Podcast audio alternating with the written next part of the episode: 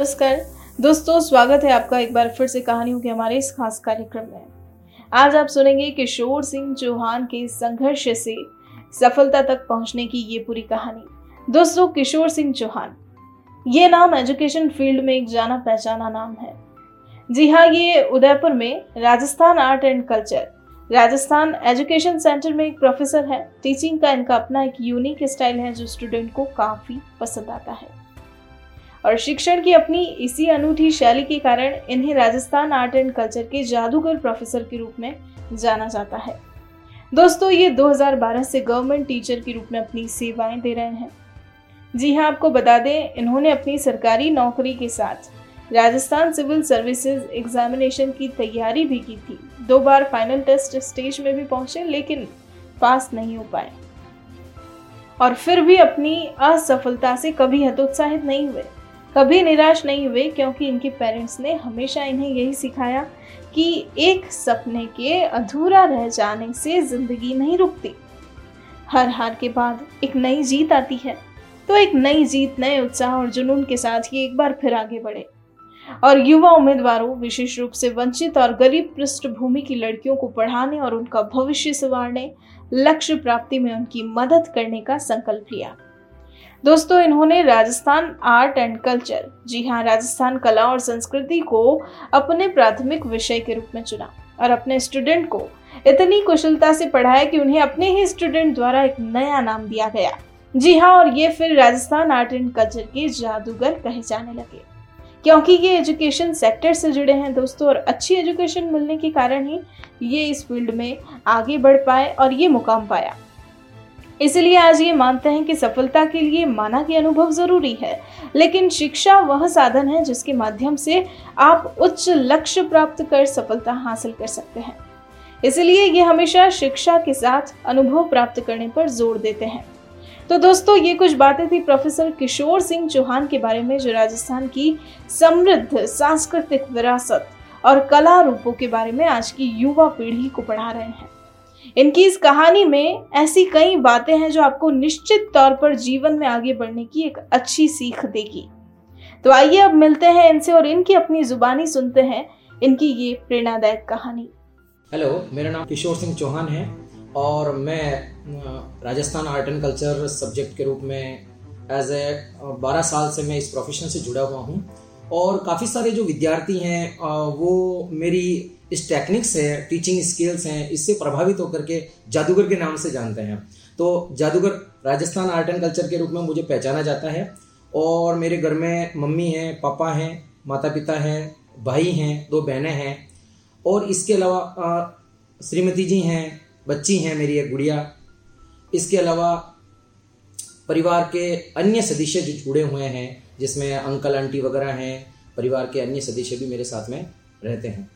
मेरा जो सारा एजुकेशन हुआ है अब तक का गवर्नमेंट स्कूल्स के अंतर्गत हुआ है। मैं कभी किसी प्राइवेट स्कूल्स के अंतर्गत मैंने अध्ययन नहीं किया है।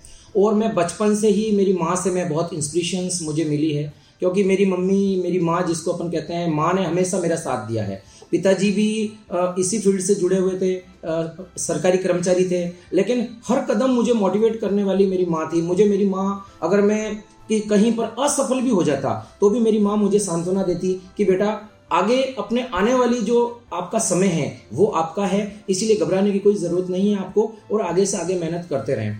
स्कूल शिक्षा जो मेरी पूरी हुई है, उसके पश्चात में मैं उच्च माध्यमिक शिक्षा प्राप्त करने के लिए भी सरकारी विद्यालय में गया। वहाँ पर मुझे काफ़ी सारे टीचर्स थे जिन्होंने मुझे इंस्पायर किया। क्योंकि एक मैं ग्रामीण परिवेश से उठ करके आया था तो वहाँ पर मुझे ज़्यादा स्ट्रगल करना पड़ा। क्योंकि शिक्षा के क्षेत्र में मेरे से काफ़ी ज़्यादा इंटेलिजेंट और सुपीरियर बच्चे मेरी क्लास में पढ़ते थे। परंतु धीरे धीरे धीरे धीरे मैंने उन सब चीज़ों से संघर्ष करना सीखा। मुझे ऐसा लगा कि मैं अगर इन बच्चों से आगे निकल सकता हूँ। इसके लिए मैं रात रात भर पढ़ता। मुझे कोई प्रश्न अगर समझ में नहीं आया तो मैं सहपाठियों से भी मदद लेता। शिक्षक जो बंधु होते थे, वो भी मेरी मदद करते। और एक समय ऐसा आया कि मेरी क्लास की जो रैंक थी, वो टॉप फाइव में आने लगी। और इस प्रकार मैं स्कूल एजुकेशन पूरा अच्छा किया। और उसके पश्चात में मैं कॉलेज एजुकेशन के लिए एमडीएस विश्वविद्यालय अजमेर के अंतर्गत मैंने प्रवेश लिया, जहाँ पर टॉप रैंकर्स के जो यूनिवर्सिटीज़ हैं राजस्थान की, उसके अंतर्गत आती है एमडीएस विश्वविद्यालय अजमेर। वहाँ पर मैंने प्रवेश लिया था साइंस बैकग्राउंड से। मेरा जो सब्जेक्ट रहा है साइंस बायोलॉजी रहा है, और साइंस बायोलॉजी के अंतर्गत फ़र्स्ट ईयर जो एडमिशन लेते हैं, उस वक्त मेरे परसेंटेज 50 के आसपास बने थे। तो मुझे बड़ी निराशा हुई कि मैं 50 परसेंट में क्या कर सकता हूँ। फिर उसके बाद में केमिस्ट्री के एक प्रोफेसर थे doctor Vijay Chauhan sir. Vijay Chauhan sir से मैं मिला। उन्होंने बहुत मुझे सपोर्ट किया, मेरा साथ दिया और मुझे आगे बढ़ने के लिए प्रेरित किया। तो मैं thank you Vijay Chauhan sir जो केमिस्ट्री के असिस्टेंट प्रोफेसर हैं, उनको थैंक्स करना चाहूँगा। और फिर उसके बाद मैंने जंप मार करके डायरेक्ट 75 परसेंट क्रॉस किया सेकेंड ईयर में और थर्ड ईयर में भी 70 परसेंट और उसके पश्चात मैंने एमएससी ऑर्गेनिक केमिस्ट्री के अंतर्गत टॉप रैंकर्स के अंतर्गत एमडीएस विश्वविद्यालय अजमेर से किया। उसके पश्चात मैं एजुकेशन के अंतर्गत बीएड करने के लिए बैचलर ऑफ़ एजुकेशन डिग्री प्राप्त करने के लिए यूनिवर्सिटी ऑफ़ जम्मू चला गया। और टोटली डिफरेंट एरिया था वहाँ पर। वहाँ का कल्चर अलग था। बट वहाँ के जो प्री एंट्रेंस टेस्ट हुआ था यूनिवर्सिटी ऑफ़ जम्मू का, उसके अंतर्गत भी मेरी रैंक बहुत अच्छी बनी थी। टॉप टेन के अंतर्गत बनी थी। तो वहाँ पर मुझे स्कॉलरशिप भी मिली। और एक साल के अंतर्गत मैंने बेटर एजुकेशन लेकर के वहाँ से बी भी एट्टी परसेंट के आसपास में करके वापस मैं राजस्थान आया। और राजस्थान आने के पश्चात में मैंने एजुकेशन के अंतर्गत अपना करियर बनाने के लिए सोचा। तो इतना टफ कंपटीशन था यहाँ पर कि गवर्नमेंट सेक्टर में आना मतलब टेडी खीर थी। तो मैंने अपना करियर प्राइवेट एजुकेशन से स्टार्ट किया। प्राइवेट स्कूल्स के अंतर्गत मैंने पढ़ाना स्टार्ट किया। तो वहाँ पर मैं शाम को फ्री रहता था। तो मुझे आस पड़ोस के जो गरीब बच्चे थे, वो शाम को मुझसे मिलते। तो मैं उनको देखता तो मुझे ऐसा लगता कि यार कहीं ना कहीं इनमें एजुकेशन मुझे देना चाहिए। तो वहाँ पर शाम को क्या करता मेरा जो कमरा था, उस कमरे में मैंने आठ दस जो आसपास के गरीब बच्चे थे, उनको मैंने कमरे पर बुला करके पढ़ाना स्टार्ट किया और धीरे धीरे धीरे धीरे वो बच्चे आठ से दस हुए, बीस हुए, पच्चीस हुए, ऐसे करते करते लगभग एक सौ तीस बच्चे जो आसपास के गरीब बच्चे थे, मैं उनको पढ़ाता गया और उनकी दुआओं से मैं आगे बढ़ता गया। और एक कंडीशन ऐसी आई जब राजस्थान सरकार के द्वारा शिक्षक की भर्ती निकली थी एजुकेशन डिपार्टमेंट में, उस वक्त मेरा नंबर पूरे राजस्थान के अंतर्गत टॉप टेन में था। मैं पूरे राजस्थान में टॉप टेन किया। अब टॉप टेन करने के बाद में मैं गवर्नमेंट सेक्टर में आने के लिए तैयार हो गया। तो किसी ने कोर्ट में केस लगा दिया। मैं बड़ा हताश हुआ कि यार क्या पता मुझे नौकरी मिलेगी या नहीं मिलेगी। लेकिन फिर भी मेरे अंदर इतना कॉन्फिडेंस था, मेरे अंदर इतनी शक्ति थी कि मैं मतलब पूर्णतः समर्पित था कि मेरा सिलेक्शन होगा। कोर्ट ने फैसला दिया कि कुछ प्रश्नों को डिलीट करने के बाद रिज़ल्ट को रिवाइज किया जाए। रिज़ल्ट रिवाइज हुआ, उसमें भी मैं टॉप टेन में था। यानी मेरी रैंक ऊपर नीचे नहीं हुई क्योंकि मैं टॉप टेन के अंतर्गत था। फिर मुझे सरकारी सेवा में आने का मौका मिला और मैं पिछले 2012-13 से मैं गवर्नमेंट सेक्टर के अंतर्गत साइंस टीचर के रूप में काम करता हूँ। अब साइंस टीचर होते हुए मैंने क्या हुआ? ब्यूरोक्रेट्स में आने का सोचा। राजस्थान अधीनस्थ जो सेवाएँ चलती है आरएस लेवल की, उस कॉम्पिटिशन में मैंने आने का सोचा। तो मेरे लिए एक नया फ़ील्ड था क्योंकि राजस्थान जीके जिसके बारे में बिल्कुल अनभिज्ञ था। और आ, मेरा सब्जेक्ट जो था वो ऑर्गेनिक केमिस्ट्री था। अब मैं ऑर्गेनिक केमिस्ट्री छोड़ करके राजस्थान अधीनस्थ सेवा चयन बोर्ड की तैयारी कर रहा था और आरएस के ख्वाब में बुनने लगा। धीरे धीरे धीरे धीरे जो मेरा सब्जेक्ट था राजस्थान आर्ट एंड कल्चर जो मैं आज पढ़ाता हूँ बच्चों को और उसके बारे में मैंने अध्ययन करना स्टार्ट किया। और मैंने आरएस दो बार मेंस भी दिया मैं इंटरव्यू तक भी गया। लेकिन किसी कारणवश मैं सफल नहीं हो सका। लेकिन उसके पश्चात में मैंने ये मन में प्रण कर लिया और विचार कर लिया कि जो काम मैं नहीं कर पाया, वो मैं एजुकेशन के माध्यम से दूसरे बच्चों के अंतर्गत में कर सकता हूँ। और मैंने सपने देखना प्रारंभ किया और उसके पश्चात मैंने एक नया फ़ील्ड केमिस्ट्री को छोड़ करके राजस्थान आर्ट एंड कल्चर जिसके अंतर्गत मुझे आज बहुत ज़्यादा प्रसिद्धि मिली है, बहुत ज़्यादा रेपुटेशन है। जादूगर राजस्थान आर्ट एंड कल्चर के नाम से बच्चों ने मुझे नाम दिया है। और आज मैं मेरे लिए बहुत गौरव का विषय है कि मैं राजस्थान का ऐसा कोई जिला नहीं है जिसमें मेरा स्टूडेंट्स गवर्नमेंट सेक्टर में नौकरी नहीं कर रहा है। इवन तक वो एग्रीकल्चर सुपरवाइजर हो, राजस्थान पुलिस हो, पटवारी हो कांस्टेबल हो टीचर हो इवन तक ऐसा कोई फ़ील्ड नहीं है जिसमें मैंने किसी स्टूडेंट्स को पढ़ाया नहीं हो और वो किसी ज़िले में नौकरी नहीं कर रहा हो। इवन तक ऐसा भी होता है कि राजस्थान पुलिस के अंतर्गत तो किसी किसी जगह ऐसा भी होता है कि मेरे विद्यार्थी, मैंने जिनको पढ़ाया हुआ है, वो विद्यार्थी मुझसे आकर के मिलते हैं। और मुझे आके बोलते हैं कि, सर, नमस्ते, मैंने आपसे टीचिंग ली है, अध्ययन किया है। तो मैं उनको पहचान ही नहीं पाता हूँ कि, अरे यार, आप उस बैच में थे क्या? तो धीरे धीरे धीरे धीरे ये कारवा बढ़ता गया और मैं जितने सारे मेरे नॉन हैं या मुझे फॉलो करने वाले हैं, मैं उन्हें एक चीज़ कहना चाहता हूँ कि मनुष्य कभी भी अपनी गलतियों से नहीं हारता है। कि मनुष्य कभी भी अपनी गलतियों से नहीं हारता है, वह तब हारता है जब वह जीतने की उम्मीद छोड़ देता है। तो दोस्तों, आप जीतने की उम्मीद तब तक नहीं छोड़े। लास्ट स्टेज तक आपको तैयारी करनी चाहिए, आपको मेहनत करनी चाहिए और आप जीवन के अंतर्गत एक लक्ष्य और उद्देश्य लेकर के चले कि मैं बहुत आगे जाऊँगा। इसके लिए सबसे बड़ी चीज़ यही है कि आपके अंदर की आत्मा, हर समय आपको ये कहनी चाहिए कि हाँ मैं ये काम कर सकता हूँ और मैं ये करके रहूँगा। मेरे जीवन में वैसे तो दोस्तों काफ़ी उतार चढ़ाव आए हैं, परंतु एक जो बहुत बड़ी ट्रेजिडी जिसको मैं मानता हूँ मेरे जीवन की मेरे से बड़े वाले भाई साहब थे, वो किसी कारणवश आज इस दुनिया में नहीं है। तो उनके जाने के पश्चात में मतलब मेरा परिवार इवन तक मैं खुद टूट चुका था। क्योंकि एक तो घर के अंतर्गत सबसे बड़ा जो पुत्र होता है, उसके चले जाने के पश्चात माता पिता की क्या हालत होती है? और ग्रामीण परिवेश में रहने वाले जितने सारे आस पड़ोस के आपके चाहने वाले लोग हैं, वो आपसे धीरे धीरे दूर होते जाते हैं।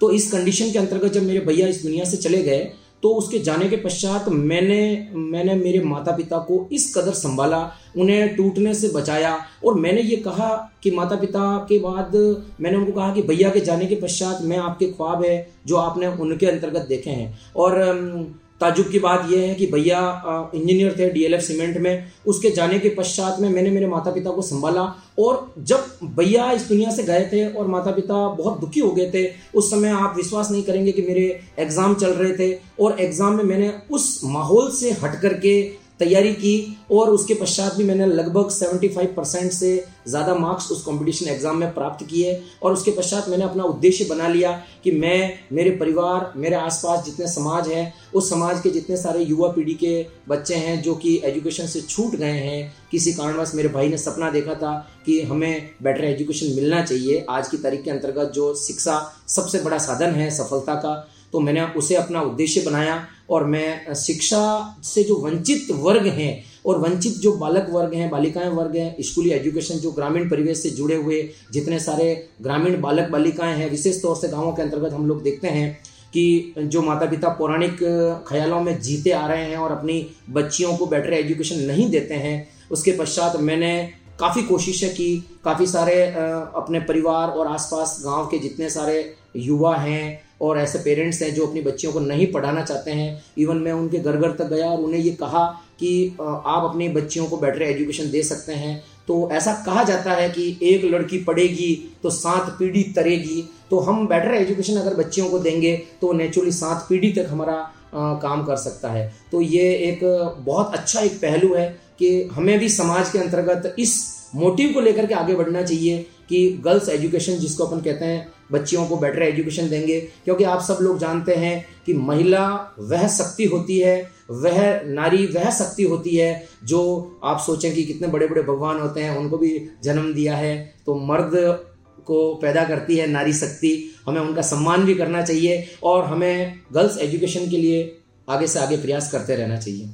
मेरे जो रोल मॉडल है, मेरे माता पिता हैं और मेरे पिताजी, जो हमेशा से ही मुझे प्रेरित करते आए हुए हैं। मेरे पिताजी की एक बात मुझे बहुत अच्छी लगती है कि जब कभी भी मैं किसी कंपटीशन एग्ज़ाम्स के अंतर्गत असफल होता या मैं निराश हो जाता या मायूस हो जाता तो मेरे पिताजी मुझे आकर के कहते हैं कि बेटा कोई दिक्कत नहीं है, क्योंकि तेरे पिताजी अभी तक हैं तेरा साथ देने के लिए, और एक सपने के मर जाने से सपने नहीं मरा करते।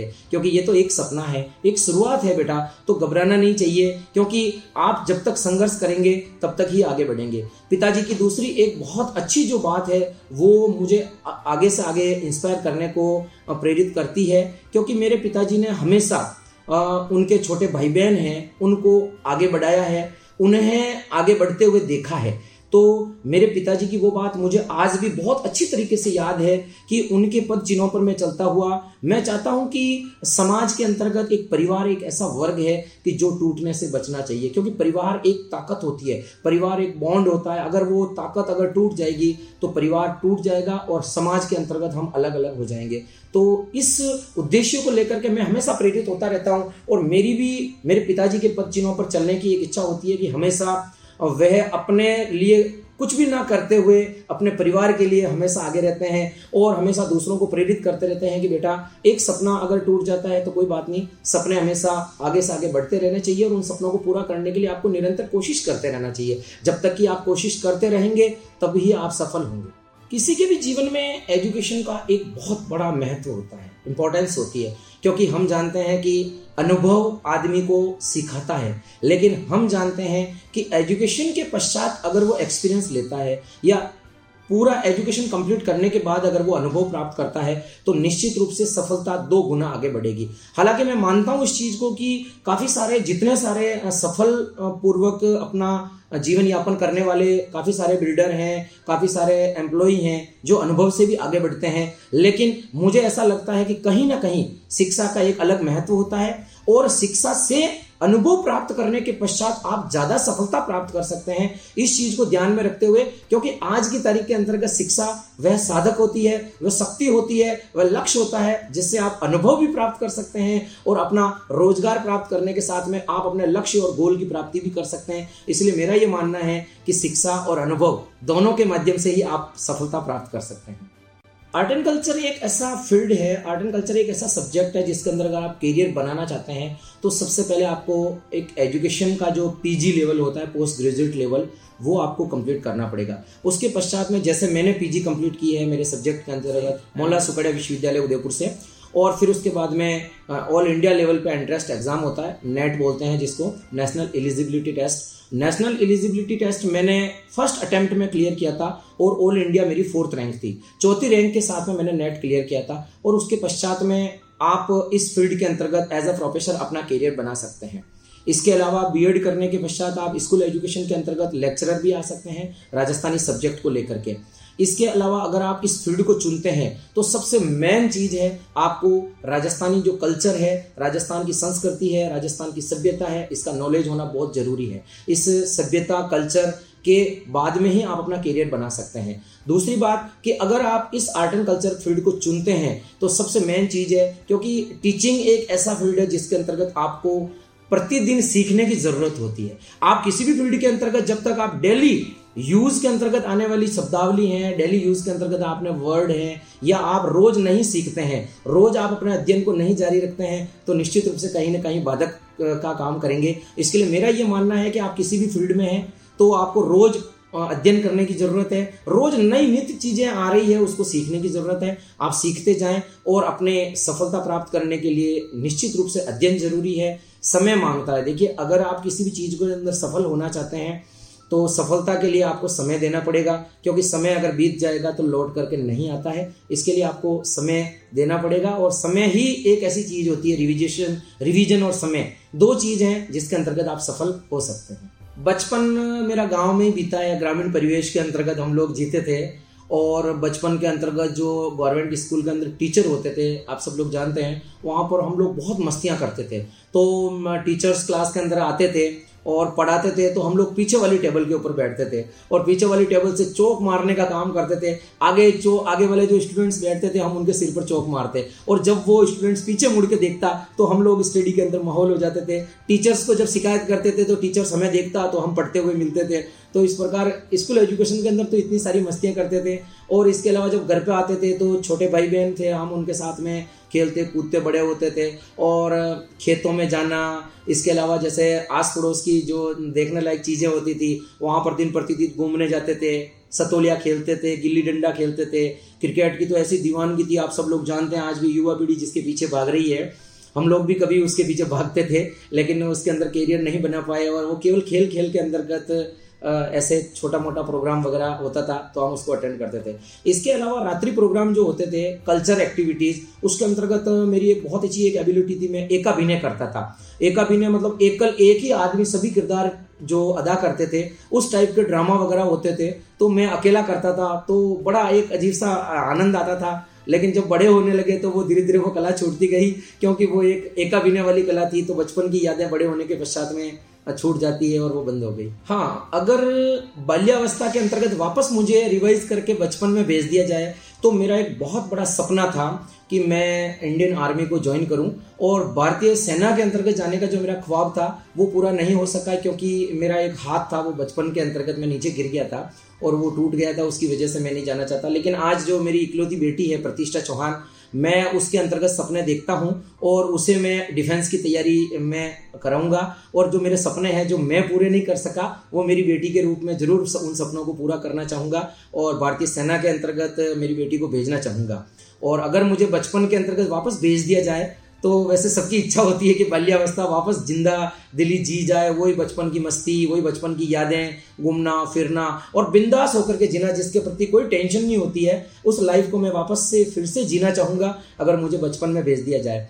हालाँकि मैं एक टीचर हूँ और टीचर बनना मेरा शुरू से ही ख्वाब रहा है, क्योंकि मैं जो सपने पूरे नहीं कर सका मेरे जीवन के अंतर्गत मैं वो सपने दूसरे बच्चों को पूरा करते हुए देखना चाहता हूँ तो मुझे एक अजीब सी खुशी होती है कि मैं जो सपने पूरे नहीं कर सका, मैंने आज वो सपने दूसरे बच्चों के रूप में पूरे करवा दिए और आज मेरे स्टूडेंट्स नौजवान कितने ऊँचे ऊँचे पद पर कार्यरत हैं तो मुझे बड़ी खुशी होती है। और मैं फिर से अगर बचपन से वापस इसी स्टेज पर आना चाहूँगा तो मैं चाहूँगा कि मैं शिक्षक ही बन करके आऊँ, ताकि मैं अपने सपने पूरे कर सकूँ। लीडरशिप एक ऐसा पहलू होता है दोस्तों कि जब मैं बचपन के अंतर्गत, बचपन से जीता हुआ आ रहा हूँ तो मैं लोगों को देखता था कि स्टेज के ऊपर खड़े होकर कैसे बोलते हैं। फिर धीरे धीरे जब मेरा नंबर आया तो मैं पहली बार स्टेज के ऊपर गया तो मेरे मेरे अंदर एक डर था, मेरे अंदर एक खौफ था कि मैं क्या बोलूँगा, क्या मुझे बोलना चाहिए। फिर धीरे धीरे धीरे धीरे मैंने इस लीडरशिप के गुण को अपनी ताकत बनाया और ताकत बनाने के पश्चात में मैंने वो सब कुछ चीज़ें ग्रहण की कि मेरे सामने कितनी भी न जाने भीड़ होती है तो मेरे अंदर जो सामने बैठा हुआ व्यक्ति है उसको भूल करके मेरे अंदर के डर को मुझे निकालना चाहिए। मैंने वो डर को निकाला और धीरे धीरे मैं हमेशा से अपने आप में इंस्पिरेशन होता है। मुझे अपने आप में एक शक्ति सी मिलती और वो शक्ति मिलती मिलती मिलती मिलती, आज मेरे पास में इतनी एक ताकत बन गई है कि मैं आज अगर 500 स्टूडेंट्स को भी क्लास के अंतर्गत खड़ा होकर पढ़ाता हूँ या कहीं भीड़ होती है और अगर मुझे माइक मिलता है, मंच संचालन का मौका मिलता है या बोलने का मौका मिलता है तो मैं बिंदास होकर के बोलता हूँ, बिंदास होकर के मिलता हूँ उनसे। और एक स्टेज के ऊपर जब आप हाथ में माइक पकड़ते हैं और खड़े होते हैं तो आपके अंदर एक डर निकल जाना चाहिए। और मैं सभी को यही कहना चाहूँ कि आप जब किसी के सामने खड़े हो रहे हैं, बात कर रहे हैं तो आप आसपास की दुनिया को भूल करके आप अपने आप को सर्वश्रेष्ठ सिद्ध करें, अपने आप को बेस्ट माने, तभी आप दूसरों के सामने अच्छा कुछ कर पाएँगे, बोल पाएँगे। नेतृत्व गुण हमेशा इंसान के अंतर्गत होना चाहिए। लीडरशिप हमेशा हर एक व्यक्ति के मन में होनी चाहिए, तभी वह विद्यार्थी सफल हो सकता है और आगे बढ़ सकता है। मैं टीचिंग प्रोफेशन के अलावा सबसे ज़्यादा समय बिताता हूँ किचन में। किचन के अंतर्गत मुझे खाना बनाना, विभिन्न प्रकार के सब्ज़ियाँ बनाना, क्योंकि मेरी शुरू से ही आदत रही हुई है तो मैं ज़्यादातर समय किचन में बिताता हूँ। इसके अलावा लॉन्ग ड्राइव पे जाता हूँ और अपनी बेटी है, उसके साथ में घूमता हूँ।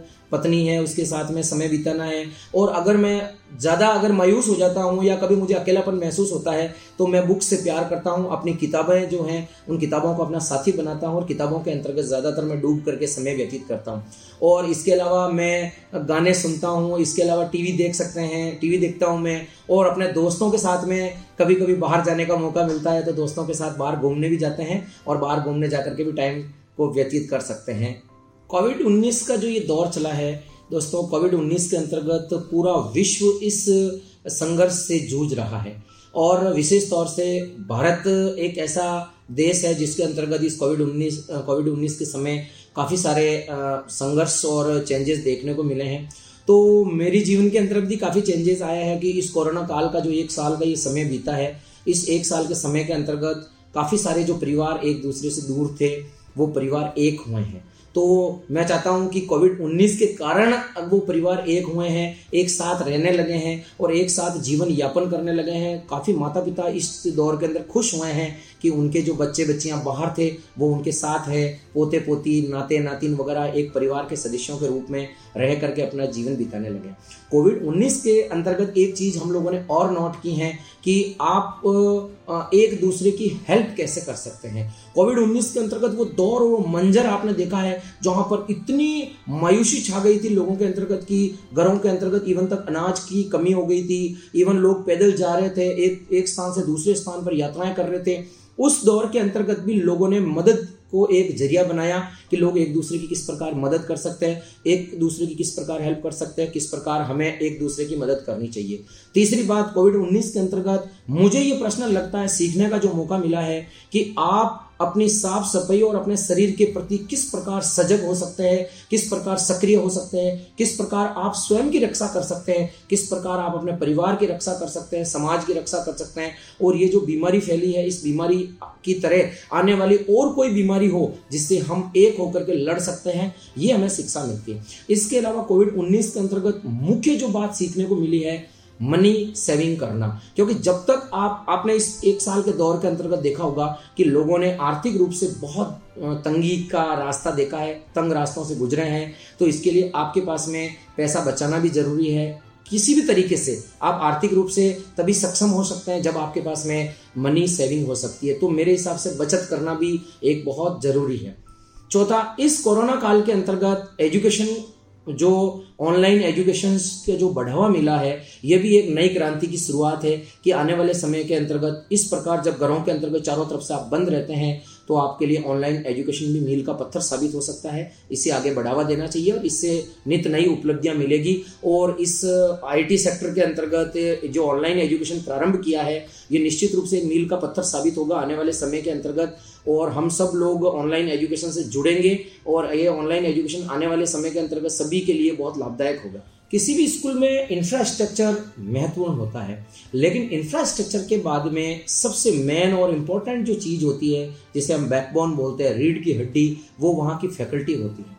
बेटर फैकल्टी अगर है एजुकेशन के अंतर्गत एक्सपीरियंस फैकल्टी है तो वो बच्चे नित नई ऊंचाइयों को प्राप्त कर सकते हैं और एग्ज़ाम्स के अंतर्गत हाईएस्ट मार्क्स प्राप्त कर सकते हैं। किसी भी कंडीशन के अंतर्गत हैं, वो मायने नहीं रखता, लेकिन अगर एक्सपीरियंस फैकल्टी है, अनुभवी शिक्षक, शिक्षिकाएँ हैं, जो कि उन बच्चों को एजुकेशन दे रहे हैं तो बच्चा बहुत आगे जा सकता है और बच्चा सबसे आगे निकल सकता है। तो प्यारे दोस्तों, अगर ये मेरी स्टोरी आपको अच्छी लगी हो तो कृपया करके आप मुझे देख रहे हैं उस चैनल को सब्सक्राइब करें, उस चैनल को लाइक करें और निश्चित रूप से इस चैनल के शेयर ऑप्शन को अपने दोस्तों तक, अपने मिलने वालों तक, अपने सगे संबंधियों तक निश्चित रूप से फैलाएँ ताकि इस स्टोरी को देखने के बाद में काफ़ी सारे युवा मोटिवेट हो सके।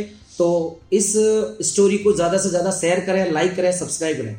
और इस प्लेटफॉर्म ये जो चैनल देख रहे हैं आप वर्क मॉब इसके ऊपर आप ज़रूर आएँ और इसे ज़्यादा से ज़्यादा लाइक करें सब्सक्राइब करें और अपने दोस्तों को शेयर करें।